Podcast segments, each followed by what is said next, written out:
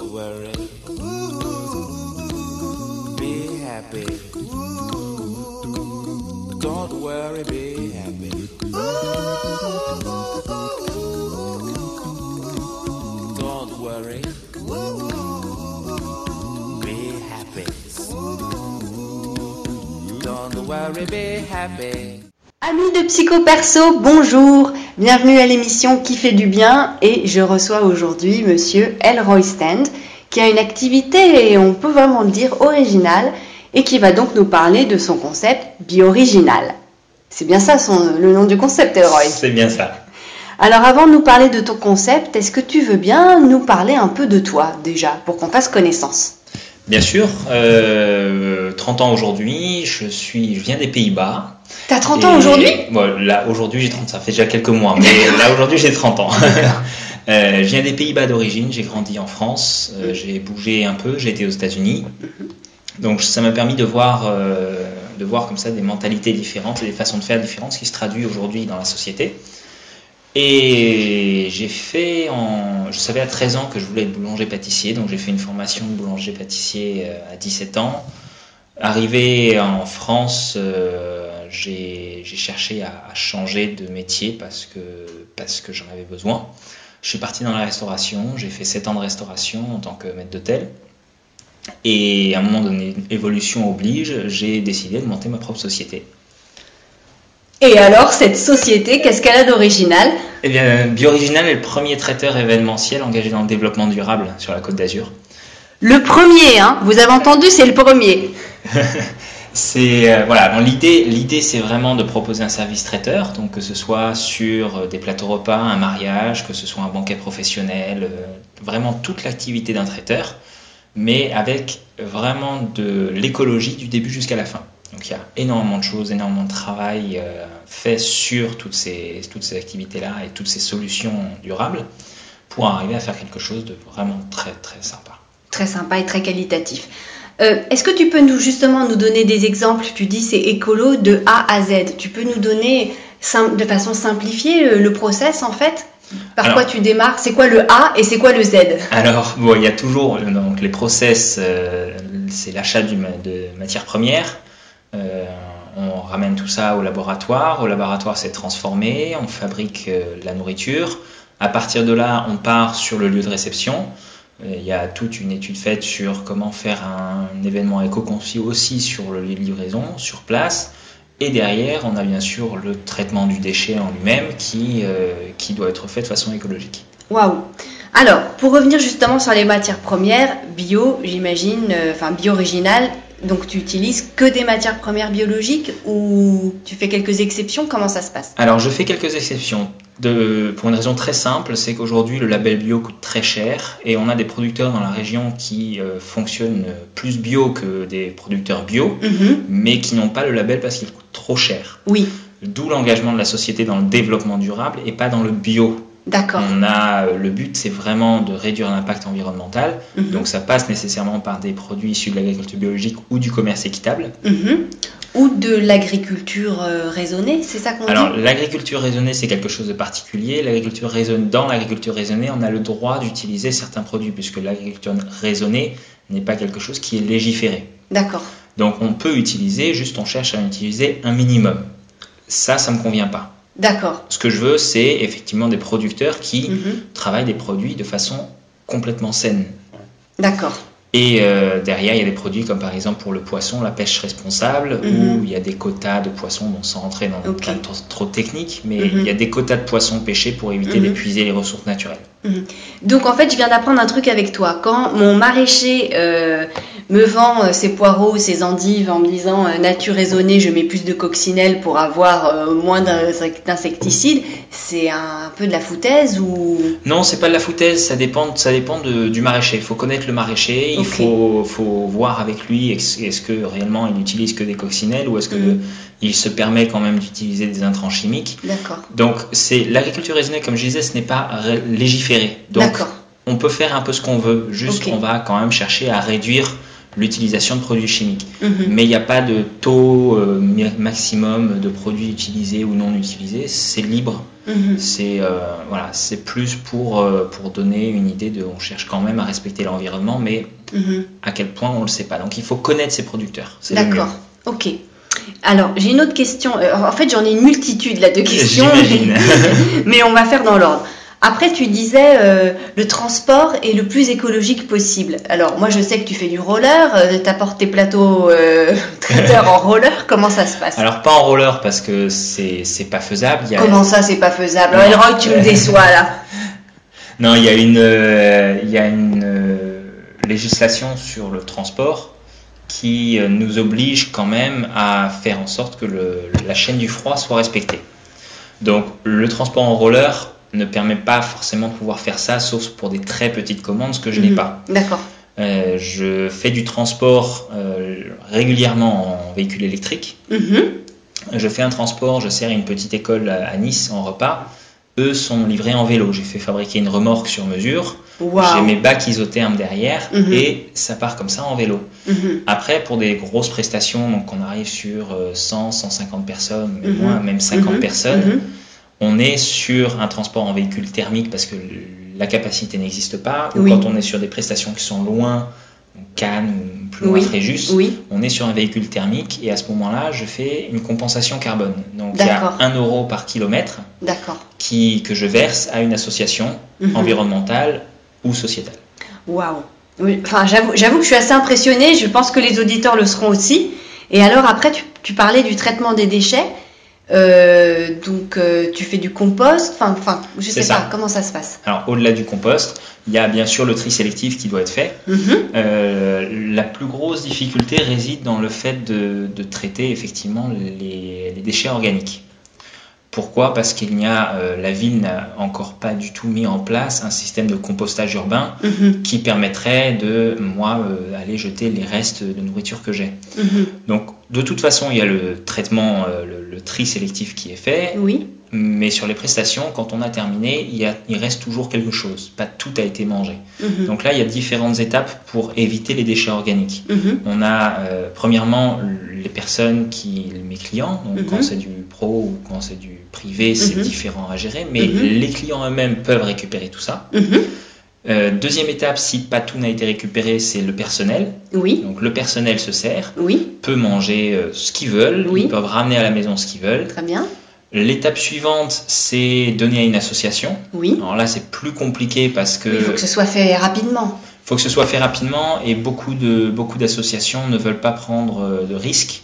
Vu qu'il y a une rupture à un moment donné de la chaîne du froid, les associations ne veulent pas prendre le risque parce que les SDF peuvent tomber malades. En même temps, quand je regarde ce que les SDF mangent dans les poubelles, je me dis...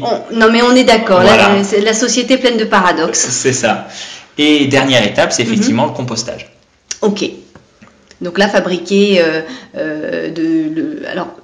comme on va vraiment tout expliquer. Le compostage, en fait, c'est les déchets de nourriture qui forment une sorte d'engrais, hein, c'est ça? C'est ça. Et que tu peux réutiliser? Que je peux réutiliser après pour mes plantations. Voilà. Alors, le principe du compostage, c'est ce que vous avez en fait en pleine forêt, ce qui se passe en pleine forêt, c'est quand vous avez des plantes ou des feuilles, des fruits qui tombent au sol, c'est la nature qui va se charger de dégrader ce déchet. Et ce déchet devient effectivement un engrais, donc une nourriture pour les plantes. Et on a un cycle naturel qui se fait de cette manière-là, qui permet d'éviter d'avoir à envoyer tout ça à l'incinérateur, que ce soit brûlé, que ça crée du CO2. Super. Ok, alors maintenant j'ai une autre question. Attention, c'est la question qui fâche, c'est la question à 10 000 euros. Allez. Moi...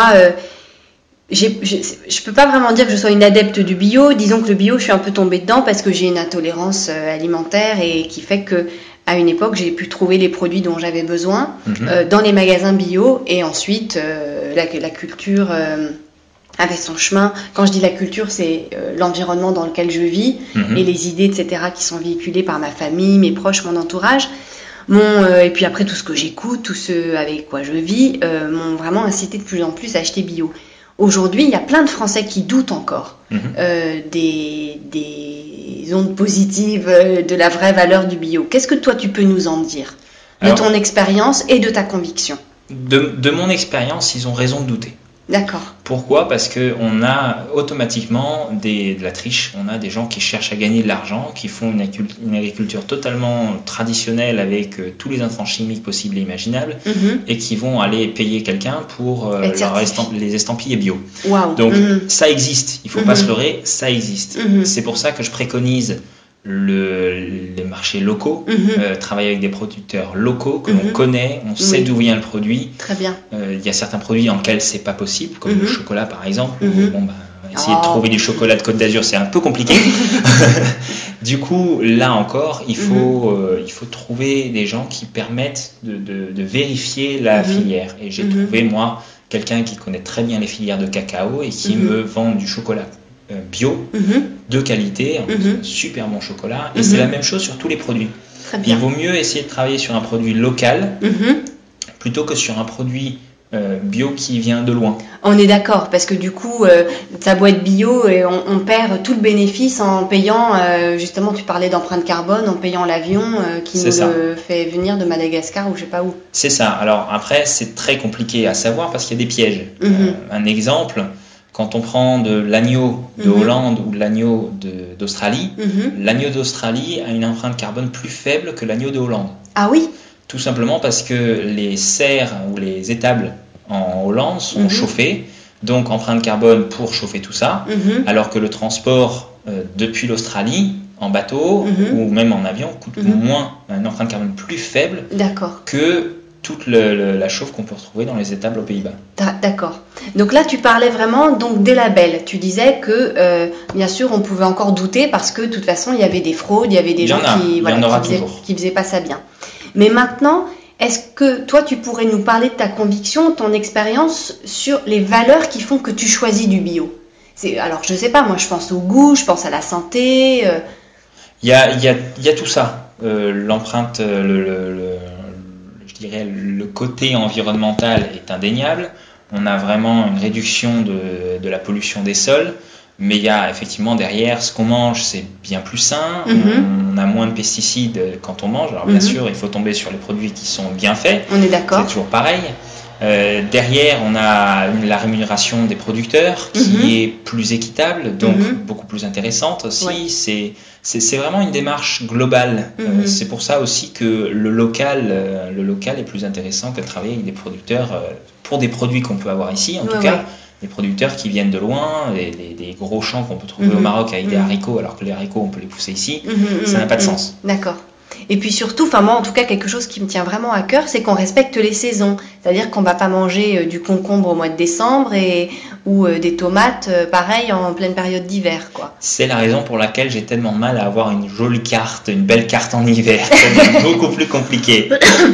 Il faut proposer du potimarron, non? C'est ça, effectivement. Donc, pour toi, les valeurs du bio, pour résumer un peu, pourquoi tu choisis du bio, c'est pour... Premièrement, l'environnement, puisque c'est vraiment le cœur de la société, et après toutes les autres valeurs qui vont avec. Donc le fait de faire manger sain, on a tendance à oublier ce qu'on avale quand on mange des produits issus de l'agriculture traditionnelle. Donc il y a toutes ces choses-là qui sont importantes à prendre en ligne de compte. Il y a la rémunération des producteurs qui est importante à prendre en ligne de compte, puisqu'avec les supermarchés, on a vraiment des producteurs qui n'y arrivent plus, qui travaillent des horaires où nous, de notre côté, en tant qu'employés, on aurait depuis très longtemps fait grève, pour une rémunération qui est plus faible que ce que nous, on peut avoir. Donc il y a vraiment une éthique complète là-dessus, à toutes les étapes.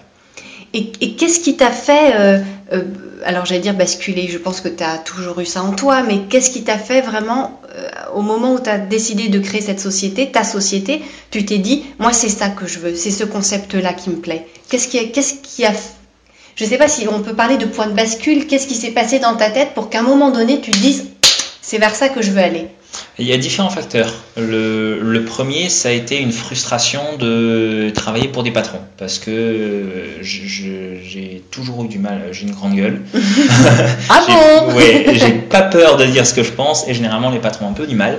Donc il y a eu ce facteur qui m'a dit, ouais, à un moment donné, il faut que je travaille pour moi. Le deuxième facteur, ça a été ma vie de famille. Comme j'ai dit, je suis issu de la boulangerie-pâtisserie et de la restauration, deux métiers où on n'a pas de vie de famille. j'ai une petite fille de 5 ans que je veux voir grandir et je veux pas que je sois le papa qui ramène les sous à la maison mais qui est jamais là. Ouais. Donc ça a été un facteur très important. Mm-hmm. Et derrière, je voulais faire quelque chose qui a un sens. D'accord. Je voulais pas, j'avais pas envie de dire ok, je veux juste faire gagner de l'argent. Je veux mm-hmm. pas juste gagner de l'argent. Je veux que ça mm-hmm. a un sens. Je veux que derrière mm-hmm. mon activité a un impact positif sur la vie des autres. D'accord. Et donc, c'est d'où Bioriginal. Voilà, le concept s'est développé petit à petit et il va continuer encore à se développer. Quand on est dans le développement durable, c'est un développement incessant. On a mm-hmm. toujours des réflexions à faire constamment mm-hmm. sur mm-hmm. comment changer, comment améliorer. Mm-hmm. Une des questions principales que je me suis posée, c'est comment mm-hmm. faire ce que je fais, mm-hmm. mais de façon plus écologique. D'accord. Et oui. Mais ça, tu l'as toujours eu en toi,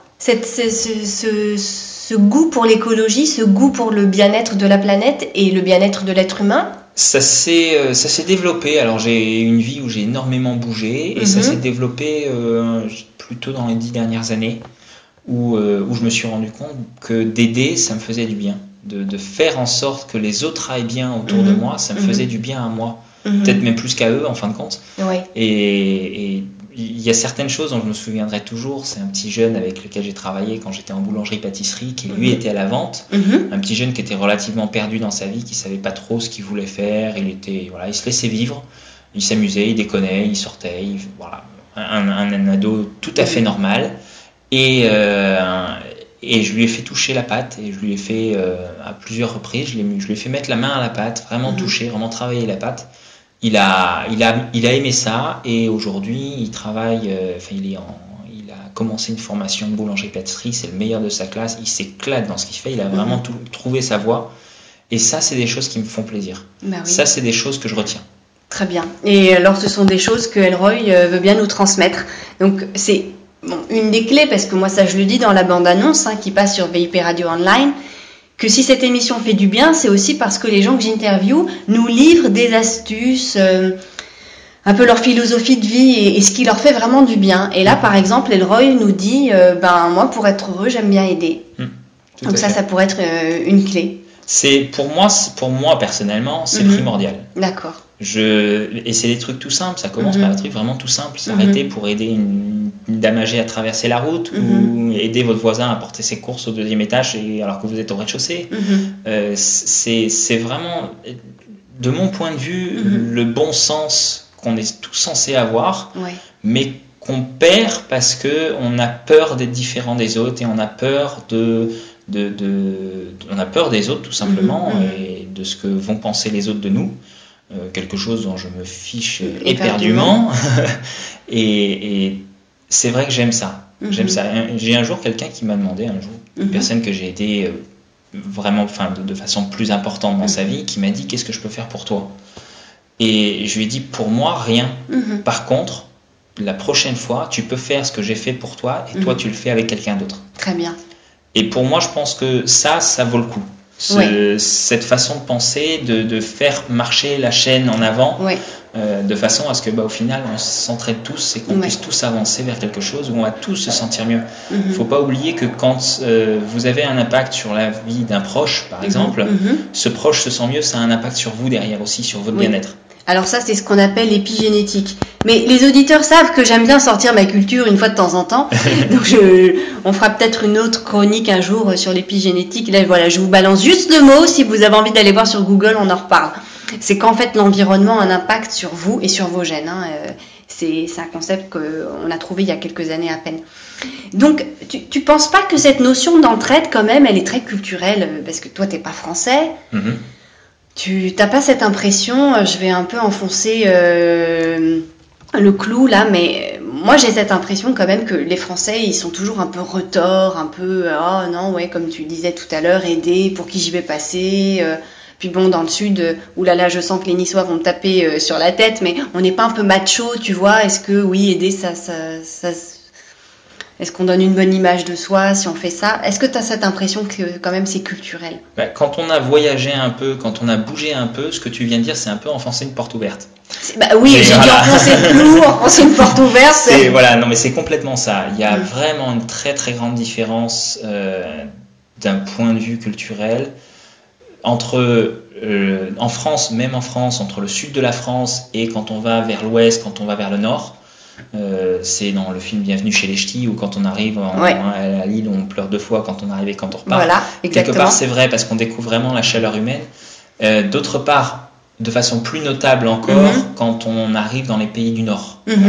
Moi qui viens d'Hollande, mais aussi dans les pays scandinaves, on a une façon de penser complètement différente. Ça n'a rien à voir. Ça n'a strictement rien à voir. Et c'est vrai qu'ici, on a du mal. Quelqu'un qui vient vous voir pour vous aider, on a tendance à se méfier. Oui. Qu'est-ce qu'il veut ? Voilà, c'est ça. On se dit, il veut quelque chose de moi, alors que non, pas nécessairement. Moi, j'ai eu le cas plusieurs fois où, effectivement, aider une petite dame à traverser, qui porte ses courses et lourd, et l'aider à traverser, lui porter ses courses, qui dit non, c'est bon, vous allez me piquer mes courses. Vous piquez mon sac. Voilà, c'est des mentalités. Et malheureusement, ça arrive. Donc, à un moment donné, je comprends aussi qu'on se méfie. Oui. Parce que effectivement, ça arrive. Oui, c'est naturel aussi, bien sûr, de se méfier. Mais ici, c'est quand même assez exacerbé de mon point de vue, avec mon expérience. D'accord. Mais alors, la bonne nouvelle, c'est que mine de rien, est-ce que c'est ce que tu ressens ? Moi, je ressens de mon expérience que les gens ont envie de changer quand même, que les gens sont prêts aujourd'hui justement à aider pour voir plus de sourires, pour se sentir mieux eux-mêmes. Tu sens pas quand même qu'il y a une amorce ? Dans ce sens-là ? Alors, bizarrement, quand on commence à se lancer dans ce système-là, dans cette façon de penser-là, on retrouve des gens qui ont cette même façon de penser. Oui, alors ça s'appelle, amis auditeurs, la loi de l'attraction. J'en parlerai une autre chronique. Voilà, mais c'est bizarre, ça se fait automatiquement. On a tendance à attirer ces gens-là, ou à faire sortir de certaines personnes qu'on avait déjà dans notre entourage, de faire sortir ce côté-là aussi. Voilà, très bien, cette fibre-là. Voilà. Bah oui, parce qu'en fait, je pense que quand on commence à changer de point de vue, à adopter d'autres comportements sociaux, les gens se disent « Ah bah tiens, je me méfie moins, lui il le fait, donc pourquoi pas moi ?» Et en effet, ça peut aider les autres personnes auxquelles vous avez affaire à sortir, c'est ce que tu viens juste de dire, à exacerber un peu cette fibre-là très sociale, sociétale, on appelle ça comme on veut, et à l'utiliser, voilà, à se sentir mieux avec les gens. Tout à fait. J'espère que ma phrase est claire. Elle était longue, mais... Et aujourd'hui, Elroy, alors tu disais, tu as des clients privés, tu travailles pour une école, tu travailles pour des grosses agences... Qui fonctionne avec toi ? Qui fait appel à toi aujourd'hui ? Alors, principalement, ce sont des gens qui ont déjà un intérêt dans l'environnement. Ah bon ? Ah ouais, ok. J'ai un gros client qui est EDF. EDF, on en pense ce qu'on veut. Il y a des gens, effectivement, EDF n'a pas forcément, quand ils se mettent dans le nucléaire, c'est pas forcément environnemental, donc parlant responsable. Mais il y a des gens chez EDF qui sont vraiment investis, qui veulent vraiment faire changer les choses. Et j'ai rencontré une personne comme ça chez EDF qui m'a fait travailler, qui a trouvé mon concept super, qui a trouvé ce que j'ai fait super et qui derrière, du coup, en parle tout autour. Wow. Donc j'ai des gens chez EDF qui n'ont maintenant pas vraiment d'envie de faire quelque chose pour l'environnement, mais qui se disent ah bah tiens ça colle bien avec ce qu'on a tendance à faire, et qui bon bah tiens elle m'en a parlé donc je vais tester. Les premiers clients qu'on a, ce sont des convaincus, ce sont des gens qui pensent vraiment qu'il faut faire quelque chose pour l'environnement, qui vous testent, et derrière quand ils voient que vous avez quelque chose de qualité, ils en parlent autour d'eux, et ces deuxièmes clients, je dirais ce deuxième cercle de clients, eux ont déjà moins la fibre, mais vont venir vers vous pour la qualité. Très bien. Oui, bon, c'est super. Donc, en fait, tu touches et les gens qui sont concernés par le développement durable et les gens qui ont faim et qui ont envie de manger quelque chose de bon. C'est ça. Et tout l'intérêt, c'est, durant les prestations, d'aller sensibiliser les gens à l'environnement. Très bien. Faire en sorte qu'ils commencent à ouvrir les yeux, à se dire « Ah bah tiens, mais pourquoi c'est bio et qu'est-ce que ça change le fait que ce soit bio ?» Et c'est ça. Voilà, il y a tout un concept derrière sur le matériel aussi, où je mets ça en avant, je parle de tout ça. Truc très simple, les décorations florales que j'ai ne sont pas des fleurs coupées, ce sont des mises en scène avec des plantes, donc je réutilise, donc il n'y a pas de déchet qui est fait, les plantes peuvent pousser, et ça on le met en avant pour faire comprendre aux gens qu'il y a une façon on peut arriver à faire les choses de façon différente. Non, je trouve ça formidable parce que tout à l'heure, quand tu m'as dit concept de A à Z, c'est vraiment tout est pensé, quoi, jusqu'à la décoration florale. Je trouve. Enfin, moi, en tout cas, je ne sais pas ce que vous en pensez, auditeurs, mais moi, je suis assez touchée par ça. Et puis, tout à l'heure, tu disais que tu étais le premier traiteur sur la Côte d'Azur. Donc, en fait, il y a d'autres traiteurs dans la France ou dans le monde qui font quelque chose comme toi. Tout à fait. En France, surtout à Paris. Paris est un peu l'endroit où tout est précurseur. Hein. Tout ce qui se fait de nouveau quasiment se fait à Paris. J'ai rencontré donc, le premier traiteur événementiel engagé en développement durable en France. Oui. Je l'ai rencontré à Paris. Il a un concept très intéressant.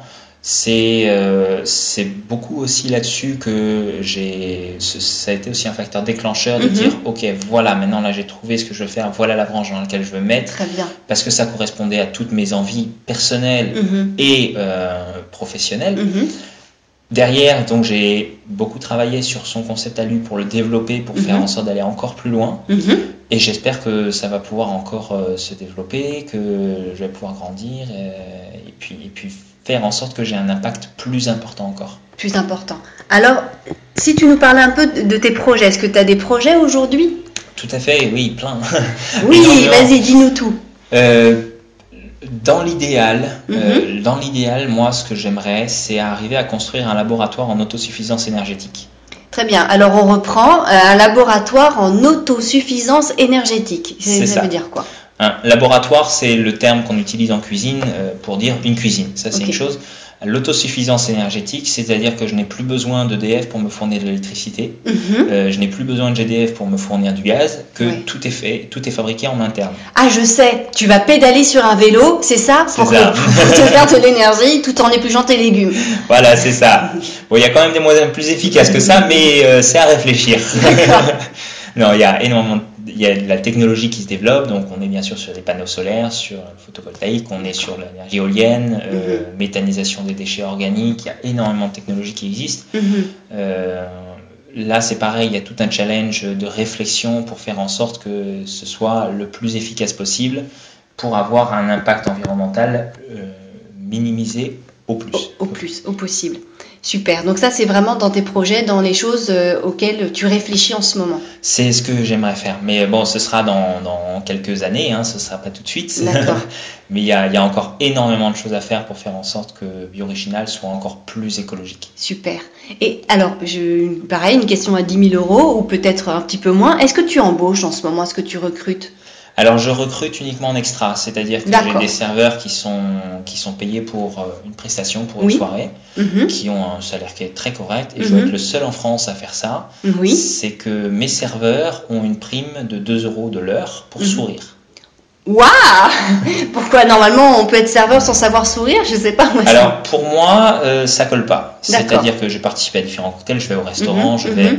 Je ne supporte pas d'avoir un serveur en face de moi à qui je vais demander un jus de fruits et qui me fait la gueule parce qu'il a le vin dans la main et qu'il n'a pas envie de changer de bouteille. D'accord. Je ne supporte pas. Donc, de toute façon, les serveurs que j'embauche sont que des serveurs souriants. Je me fiche de savoir si le gars est bon ou pas, s'il m'a fait tomber un plateau de verre ou pas. À partir du moment où il le fait avec le sourire, ça me va. Elroy, t'es vraiment quelqu'un, moi j'invite tous les auditeurs à te connaître. Franchement, c'est quelque chose d'assez incroyable, tout ce qu'on vient d'entendre.